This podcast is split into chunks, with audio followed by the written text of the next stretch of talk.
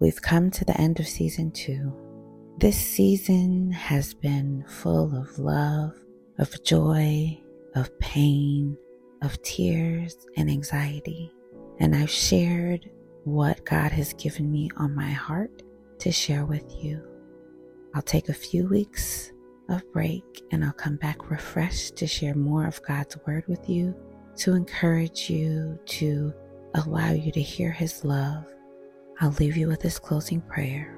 Dear Heavenly Father, as we part ways for a bit, I ask you to bless each and every listener of this podcast.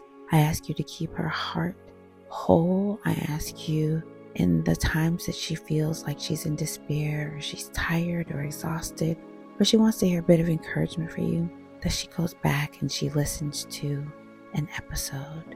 Lord, continue to be with me, continue to walk with us in all things that we do. In your name I pray. Amen. Be blessed and continue to tune into the amazing 193 episodes that have already been recorded.